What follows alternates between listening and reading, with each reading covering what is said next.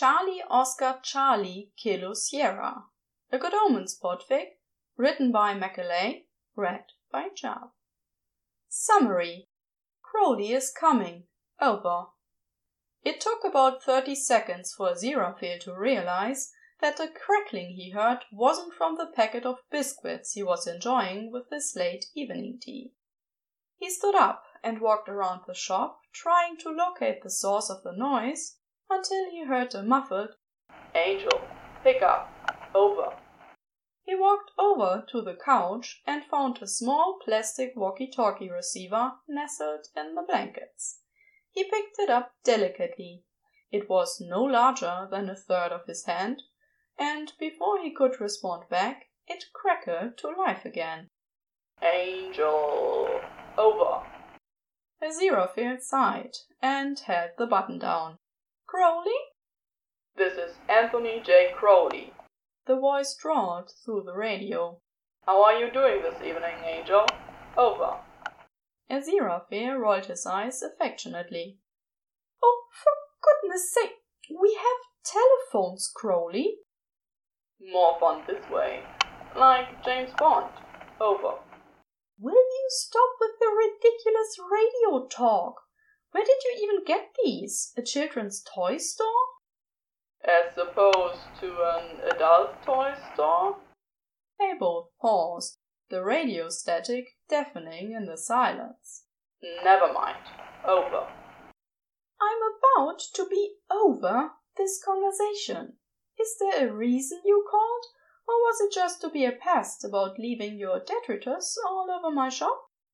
Your entire shop is books and detritus. What's one more piece? Over. Aziraphale pinched his nose and sat on the couch. Darling. Sorry, sorry. I just wanted to say hi. You've been busy the past couple of days with that new shipment, and I miss you. Crowley paused, and Aziraphale counted down from three in his head. Over. Sorry, couldn't help it. Over. Aziraphale sighed again and stroked his thumb along the speaker face of the receiver. I miss you too, my dear. I'm sorry I've been so busy. Although he smirked and brought the radio closer to his mouth. There is a project you could help me with.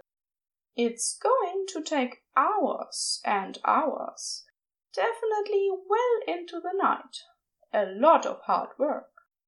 What is it? Project Foxtrot, Uniform, Charlie, Kilo, Mike, Echo. Foxtrot, Uniform.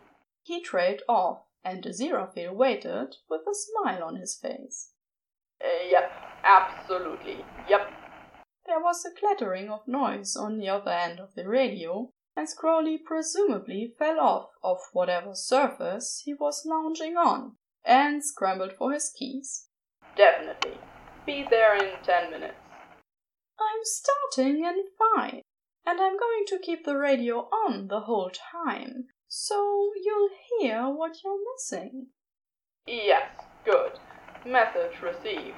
10 4. Already out the door. Over and out.